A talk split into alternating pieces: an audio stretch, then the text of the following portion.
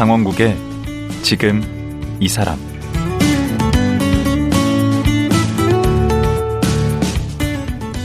안녕하세요.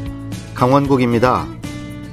지난주 러시아의 우크라이나 침공으로 지구촌이 요동치고 있는데요. 전쟁의 피해가 커지고 있는 만큼 우크라이나와 연대하는 반전의 목소리도 함께 커지고 있습니다. 국제사회의 반대에도 불구하고 명분 없는 전쟁을 밀어붙이는 러시아의 푸틴 대통령. 그는 과연 어떤 사람일까요? 무엇을 꿈꾸고 있는 걸까요? 오늘은 러시아에서 11년간 외교관으로 근무하신 유라시아 전략연구소 박병환 소장 모시고 푸틴 대통령에 대해 알아보겠습니다.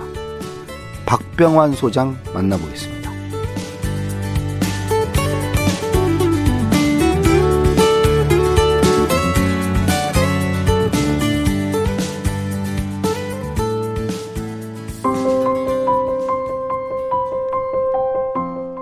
박병환 소장은 고려대학교 법학과를 졸업했습니다.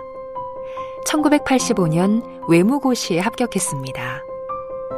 1999년에 주 러시아 대사관 1등 서기관에 임명되면서 러시아와 인연을 맺었습니다.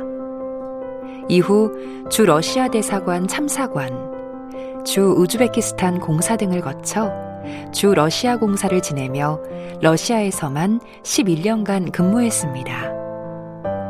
2016년 주 러시아 대사관 경제공사를 끝으로 퇴직했습니다.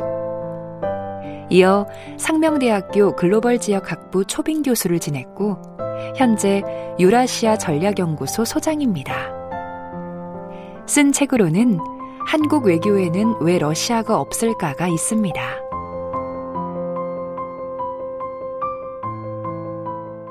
박병환 소장님 나오셨습니다. 안녕하세요. 네, 안녕하십니까. 예. 우선 지금 유라시아 전략연구소장 이렇게 직함이 되어 있으시던데. 지금 조그맣게 이렇게 연구소를 하나 운영하고 있습니다. 그냥 혼자 하시는. 예, 사실상은 이제 1인 연구소 비슷하죠. 아직은요. 예. 그럼 현직 이제 마지막 러시아 공사까지 하셨죠. 예, 제가 그러니까 2012년부터 해가지고 2016년 12월까지 주 러시아 대사관에 공사로 있었습니다. 대사는 뭐고 공사는 뭐예요? 외교관 계급에 대해서 이제 일반인들이 좀 헷갈려 하시니까 간단히 제가 설명을 드리겠습니다. 서열 순서대로 대사, 공사, 공사 참사관, 참사관, 1등, 2등, 3등 서기관 이런 순서로 됩니다. 넘버 2시네.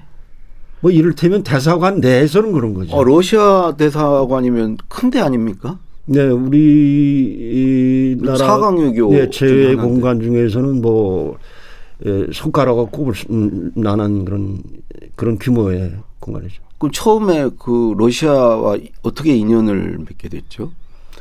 글쎄 러시아에 대해서 제가 젊어서부터 관심을 많이 갖고 있었던 것은 아니었어요. 예. 근데 관심을 갖고 있었다고 할 줄 알았는데. 근데 제 집사람이 아주 어려서부터 발레를 했어요. 젊었을 때는 이제 국립극장의 프리마돈나도 했고. 근데 이 사람이 제 집사람이 나이 먹어서도 러시아에 가서 공부해 보고 싶다는 꿈을 버리지 않고 있었어요. 발레 본고장. 그래서 이제 자기 혼자서라도 가겠다. 그래서 제가 잠깐만 기다려라. 내가 어떻게 술을 써가지고 모스크바에 근무할 수 있도록 해보겠다. 그래서 러시아에 나가게 됐습니다. 그럼 그게 몇 년도예요? 그게 99년 8월입니다. 그럼 일찍 나가셨네. 네. 근데 토탈 하여튼 11년. 예, 제가 만 11년은 러시아에. 아니고 약 11년. 약 11년. 네. 그럼 이제 러시아 사람들하고도 많이 접촉을 하시죠. 러시아 사람들은 어떤 분들인가요? 러시아어를 좀 더 잘하기 위해서 일부러 저는 거리에 보통 사람들한테 막 말을 좀 걸고 좀 이렇게 쪽팔리기도 좀 하고 그랬습니다만 그러면서 이제 러시아 사람들에 대해서 이제 피부로 느끼게 됐는데 제가 한마디로 말씀드리면은 냉정하게 객관적으로 말씀을 드려야죠. 사람들이 그렇게 세련되질 못했어요. 좀 약간 투박해요. 네. 그러니까 그건 또 좋게 가면 또 손박하다고 얘기하죠. 그리고 그 외국인에 대해서 굉장히 이렇게 그 적극적이진 않아요. 약간 불친절할 것 같아요. 느낌이. 뭐 이제 불친절하게 보이는 거죠. 근데 그 사람도 사실 그건 아닌데 마치 우리가 이제 한국 내에서 시골에 가면 시골 사람들이 좀 퉁명스러워 가는데 사실은 마음이 그런 건 아니에요. 그렇죠. 네. 이게 보니까 이 뭐 앵글로색슨, 뭐 영미나 프랑스, 독일 이런 서구 사람들하고 좀 대비가 되는 게 특히 이제 뭐 미국 사람들 경우는 굉장히 개방적이고 그 낯선 사람에 대해서도 뭐 하이 그렇죠, 하면서 뭐 조금 지나면 금방 그 퍼스트 네임으로 부르고 뭐 마치 오래된 사이처럼. 근데 러시아 사람들은 그럴 줄 몰라요. 그런데 또 여기서 어떤 차이가 나냐면 특히 그 앵글로색슨들의 경우에는 그렇게 아주 처음 본 사람한테도 예의 바르게 아주 뭐 친절하게 대해주는 반면에 관계가 오래돼도 네. 발전이 없어요. 아, 서방은? 예. 그러니까 딱 어느 순간에 유리벽이 느껴지는 거예요. 아, 저쪽에서 당신하고 나하고는 여기까지야. 더 이상 넘어가려고 하지 마. 그런 게 말은 안 하지만 느껴져요. 근데 반대로 러시아 사람들의 경우는 덜 세련되고 순박한 반면에 또 지금 말씀하신 것처럼 뭐 투박하기조차 한데 그 한국적인 정의라는 게 있어요. 그래서 그 유리벽이 느껴지지는 않습니다. 그런데 우리가 사실 러시아하고 옛날부터 사실 밀접한 관계인데 저희가 옛날에 배웠던 뭐 아관, 파천 뭐 이런 네, 러시아, 중국, 미국, 일본이 굉장히 밀접한 관계인데 옛날에는 이제 아라사라고 그랬죠. 조선시대에. 근데 상대적으로 러시아에 대해서는 잘 몰라요. 우리 국민들이. 그게 이제 그 2차 대전 이후 이제 냉전이 시작되면서 우리는 미국 진영에 속한 나라다 보니까 그 반대편 진영에 대해서는 많이 알려고 하면 그것 자체가 죄가 될 수도 있는 상황이었어요. 그랬었죠. 네. 그리고 뭐 조금 아는 것도 부정적인 것만 알려주고. 이제 그러다 보니까 그런 세월이 뭐 2차 대전 이후부터 1990년까지 계속됐으니까 어떤 소련이라고 하는 나라는 당시 공포의 대상이었지 어떤 뭐 단순한 미지 세계가 아니고요. 그랬었죠. 네. 그러다가 이제 한소 수교 노태우 대통령 때 그 되면서 이제 가까워졌는데 그 연장선상에서 그 우리가 푸틴 지금 대통령이요. 사실 푸틴에 대해서도 발음이 푸틴이 맞나요? 러시아 말로 어떻게 되나요? 푸틴. 틴. 그러니까 우리 러시아어에는 한국어와 마찬가지로 된 소리가 많습니다. 아, 그럼 그 이런 소리. 그래서 한국 사람들이 러시아어 발음이 정확합니다. 푸틴. 네. 푸틴. 저 서유럽 사람들은 자기들 말에 된 소리가 없어요. 그래서 발음이 우리가 더 정확합니다. 그리고 푸틴은 어떤 인물인가요? 그 성장 배경이나 어떤 개인 이력이 어떻게 되는 분이죠? 그 어렸을 때 일들은 거의 알려진 게 없고요. 아, 그래요? 이제 성인이 된 다음에 러시아 정보기관의 요원으로서 당시 동독 지역에 오랫동안 근무를 해서 독일어가 유창하다는 얘기. 그 다음에 이제 소련 붕괴 이후에는 이제 그 사람이 원래 그 고향이 상트페테르부르크입니다. 아. 뭐 한국에서는 보통 뭐 상트페테르부르크 이렇게 부르는 도시가 있습니다. 아주 아름다운 도시. 제2도시 뭐 비슷한 거 아니에요? 거기서 이제 거기 법과대학을 나왔어요, 이 사람이요. 거기도 명문대 아닙니까? 네네. 그래서 거기서 그 뭐 부시장도 하고. 그러다가 이제 그 중앙 정계에 이제 진출을 해서 그 소위 이제 KGB라고 하는 지금은 이제 FSB라고 합니다만 거기 뭐 국장도 되고 또 우리식으로 얘기하면 대통령 비서실장이 됐고 그 다음에는 또 99년 8월인가요? 총리에 임명이 되고. 그러다 엘리트 코스를 쭉 밟아 올라왔네요. 그러다가 이제 99년 연말에 엘친 대통령이 건강상의 이유로 조기 사임을 발표하면서 대통령 권한 대행이 됐고 뭐 그 다음에 4월로 기억합니다만은 선거를 거쳐서 정식 대통령이 됐고. 근데 어떻게 엘친 눈에는 어떻게 띄었을까요? 비서실장을 하면서 행정실장. 그때 눈여겨 봤냐고요? 크레물린 행정실장이라고 하는데 우리식으로 얘기하면 청와대 비서실장. 그렇죠. 뭐 그 능력을 인정받았다고 봐야겠죠. 푸틴이 그 성격은 이렇게 좀 사근사근하고 이렇게 사교적이고 그런가요? 제가 보기에는 굉장히 좀 생활을 절제하는 사람이고 술, 담배 일체 안 합니다. 그리고 이제 유도가 굉장히 몇 단인지는 모르겠습니다만 상당히 그 고단자고 서방 지도자들만큼 부담 없이 이제 일반 시민들하고 어울리는 그런 거는 잘 못 봤습니다.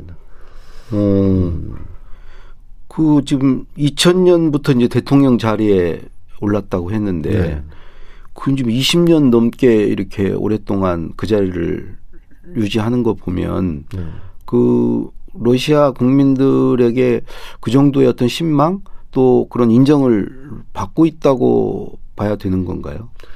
예, 제일 중요한 것이 뭐냐면은 제가 한 10여 년 겪어보니까 러시아 사람들의 어떤 자존심이라는 게 어마어마하더라고들. 예, 뭐 어떤 경제적인 어려움을 겪는 거는 얼마든지 감수할 수 있는 자존심을 지키기 위해서는.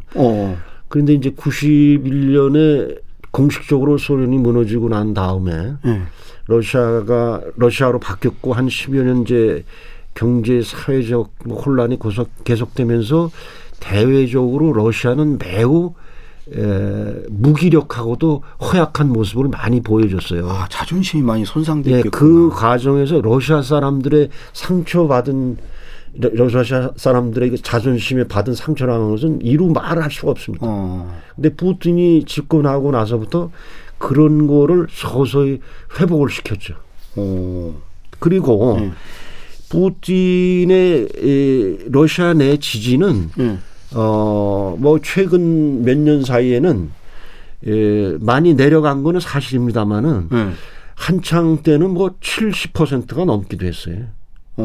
그러니까 지금은 어느 정도? 지금은 제가 정확한 수치를 갖고 있지는 않습니다만은 40%대. 높은 편이네. 근데 그럼에도 불구하고 젊은 층을 중심으로 소위 그 뭐라고 그럴까요? 좀 이제 피로감을 좀 많이 보이고 있죠. 아, 또 러시아 또 젊은 층은 젊은 층대로 아무래도 좀 피로감을 좀 보이고 있습니다. 그리고 최근에 이제 뭐 나발리라고 하는 야당 지도자를 둘러싸고 여러 가지 좀 일이 있었는데 그러면 그 사람이 대안이냐? 그건 아니라고 보는 것 같아요. 그러면 앞으로도 뭐 상당 기간 푸틴은 계속 건재할 수밖에 없네요. 그게 글쎄요, 그건 좀 두고 봐야죠. 근데 아까 그 러시아 국민들의 어떤 자존심을 회복하는데 푸틴이 역할을 했다. 그러면 이제 앞으로 그 미국이나 이제 서방에서 우려하는 것은 이 푸틴이 옛 소련의 어떤 강국의 지위를 그 회복하기 위해서 그런 방향으로 이렇게 나가지 않을까. 그럼으로써 어떤 새로운 냉전이 도래하지 않을까. 그러니까 이 러시아 주변에 있는 그 작은 신생 독립국들에 대해서 영향력을 계속 행사하고 싶어 하죠. 그래서 그 사람이 뭐라고 그랬냐면은 독일 민헨에서 이제 국제안보회의가 열렸는데요. 2000년대인가 2008년인가 이제 민헨 안보회의에 참석을 해서 그 사람이 뭐라고 그랬냐. 여러 연설 중에 그동안 우리 러시아는 서방에 무릎을 꿇었었다. 그러나 이제 우리는 일어섰다. 이제 그러한 현상을 보고 이제 서방의 입장에서 그렇게 볼 수도는 있죠. 그 우크라이나 왜 침공을 한 거예요? 쉽게 말씀드리면 러시아 바로 옆에 있는 나라 아닙니까? 우크라이나요. 그렇죠. 특히 우크라이나 국경에서 이 모스크바까지는 1000km도 안 돼요. 가깝네요. 그러니까 유럽하고 완충지 역할을 하는 거잖아요. 러시아하고 사이에 있잖아요. 그런데 지금 2차 대전 이후에 소위 그 동유럽 국가들을 미국을 중심으로 하는 나토라고 하는 군사 동맹이 다 흡수를 해버렸어요. 그렇죠. 점점 먹고 들어왔죠. 네네, 러시아 쪽으로. 그래서 이제 남은 거는 벨라루스, 우크라이나 정도죠. 그런데 유럽에서 별로 받아줄 것 같지 않던데 그 나토 회원국들이 가만히 놔둬도 거기 안 되는 거 아니에요? 나토 가입이. 제가 이런 비유를 듭니다. 우크라이나와 서방의 관계는 서방이라고 하는 청년이 우크라이나라고 하는 시골 처녀를 뭐 마음에 들어하고 카페도 가고 레스토랑도 가고 그러지만 나는 우크라이나 너를 책임질 생각이 없어. 결혼할 생각은 없다. 네. 그리고 그 같은 동네에 자기를 좋아했던 총각은 자꾸 멀리해요. 러시아를? 네. 그러니까 러시아가 그 총각이 그 농촌 총각이 화가 머리끝까지 난 거죠. 그래도 그렇게 와서 그렇게 때려잡으면 안 되지. 아니, 그러니까 알기 쉽게 말씀을 드리면 아니 그렇다고 해서 뭐 러시아 침공이 그 정당하다 정당화되는 건 결코 아니고요. 네. 예. 어쨌든 침략 전쟁은 안 되는 거죠. 네. 그죠? 예. 지금 러시아는 공산국가는 아니죠. 이제 완전히 자본주의.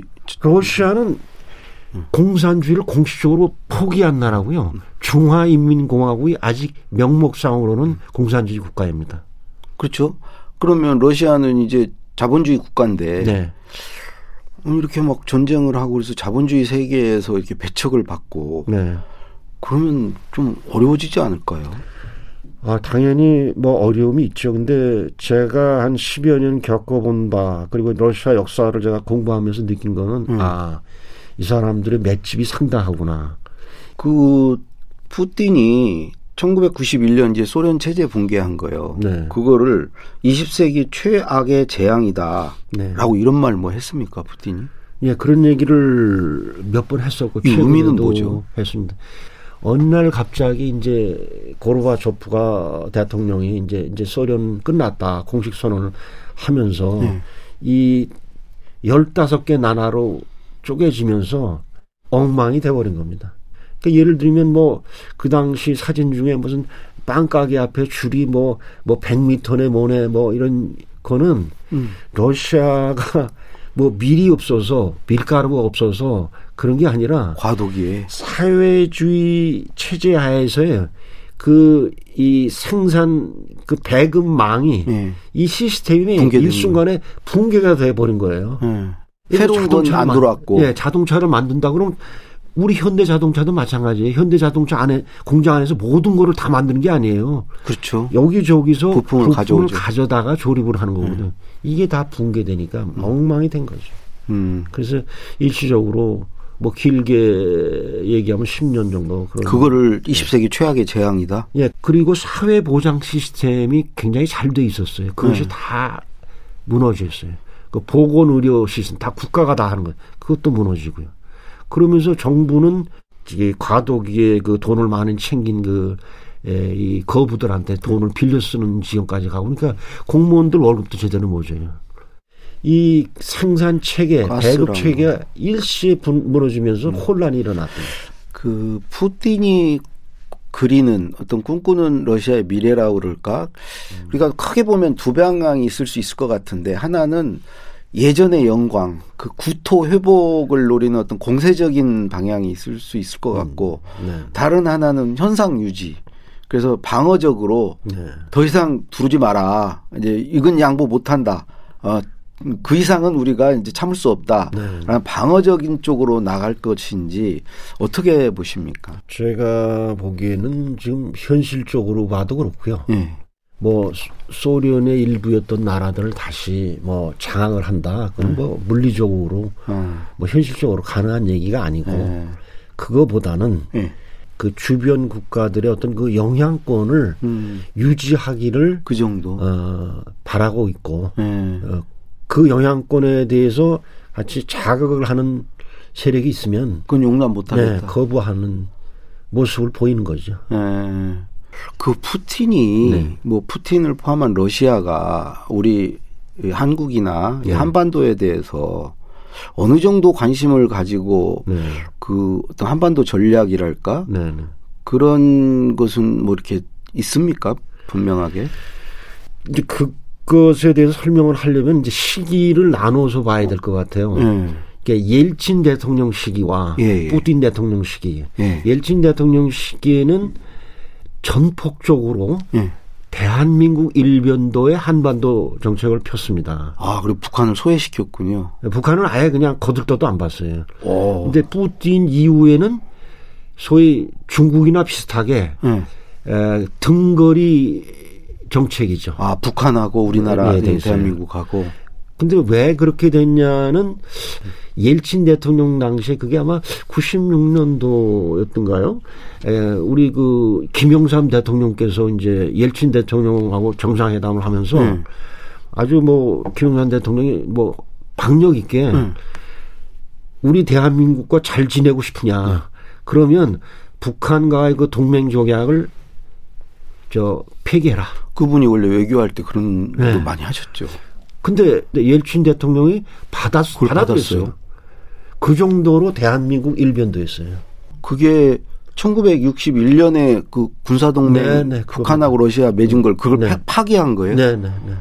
그 정도로 했는데 그 뒤에 러시아에 돌아온 것은 뭐냐? 대한민국으로부터 그렇게까지 했는데 네. 홀대와 경시밖에 없었어요. 아니 근데 김대중 대통령 때 그 4강 외교 강조하고.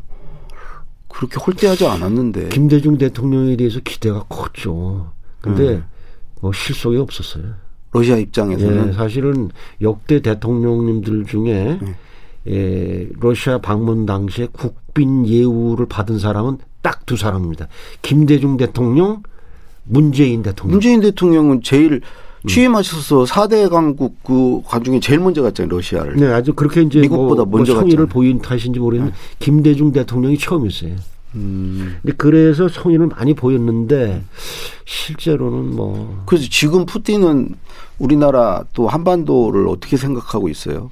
그렇게 뭐 전략적으로 이렇게 가치를 주고 생각하죠. 있습니까? 예, 예. 동북아시아에서 자기들이 어떤 이제 영향력을 증대하는 데 있어서 이 한반도의 위치가 지정학적 위치가 매우 중요하기 때문에 관심을 많이 갖고 있고 특히 뭐 너무 얘기를 많이 들어서 좀 지겨울 정도인 뭐 철도 연결이다, 뭐 가스관 남북 연결이다, 뭐 전력망 연결이다 이게 러시아가 제일 하고 싶어하는 거예요. 그런데 그렇게 되려면 여기 남북 관계가 좀 원만해지거나 또는 뭐 통일이 되거나 그렇게 되는데 지금 그러지 못하니까 러시아가 굉장히 좀 답답해하죠.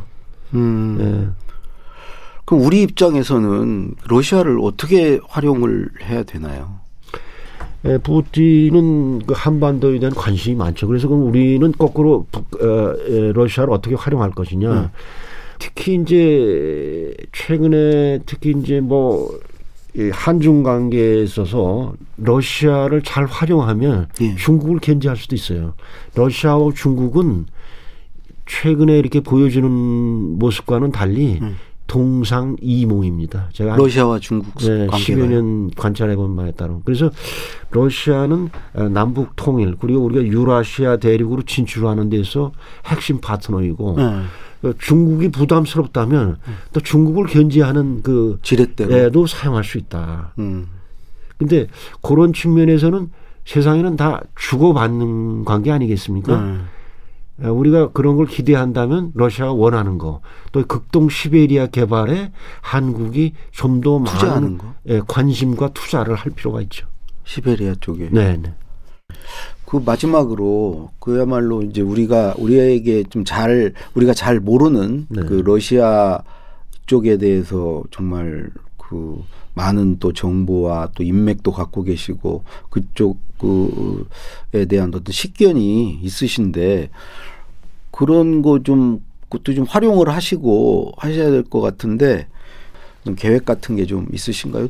지금 주로 하는 일은 신문에 글을 쓰거나 어떤 예. 방송에 출연해서 대한민국이 21세기에 도약을 하기 위해서는 유라시아 진출이 필수적이고 유라시아 진출에 있어서 핵심 파트너가 러시아다. 그렇기 때문에 러시아하고 무엇을 어떻게 해야 되겠느냐 하는 데 대해서 나름대로 화두를 좀 던지고 있습니다. 그 갑자기 생각난다. 노무현 대통령이 모스크바 대학 그 가서 연설을 하셨거든요. 그쪽 네네. 방문했을 때 네네. 러시아 방문했을 때.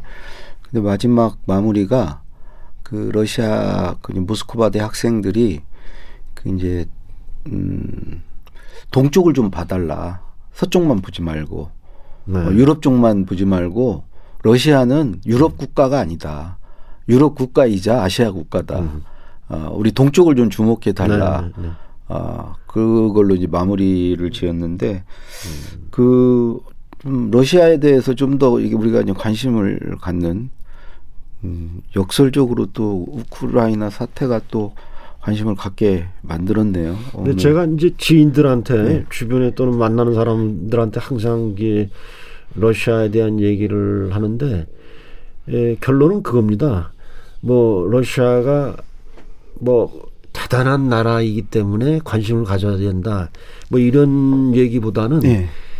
이웃에 있는 나라로서 네. 뭐 여러 가지 뭐 국토의 크기나 뭐 자원이나 정치적 군사적인 역량으로 봤을 때 활용할 구석이 많은 나라이므로 네. 우리가 관심을 갖고 러시아를 있는 그대로 그러니까 미화하고자 하는 건 아니고 밝은 면 어두운 면 네. 장점 단점을 다 알므로 해서 네. 우리 국익에 도움이 될 수 있다. 그런 주장을 하고 있습니다. 객관적으로 냉철하게 보자. 네. 예. 예. 오늘 말씀 고맙습니다. 네. 예. 감사합니다. 예. 예. 유라시아 전략연구소 박병환 소장이었습니다.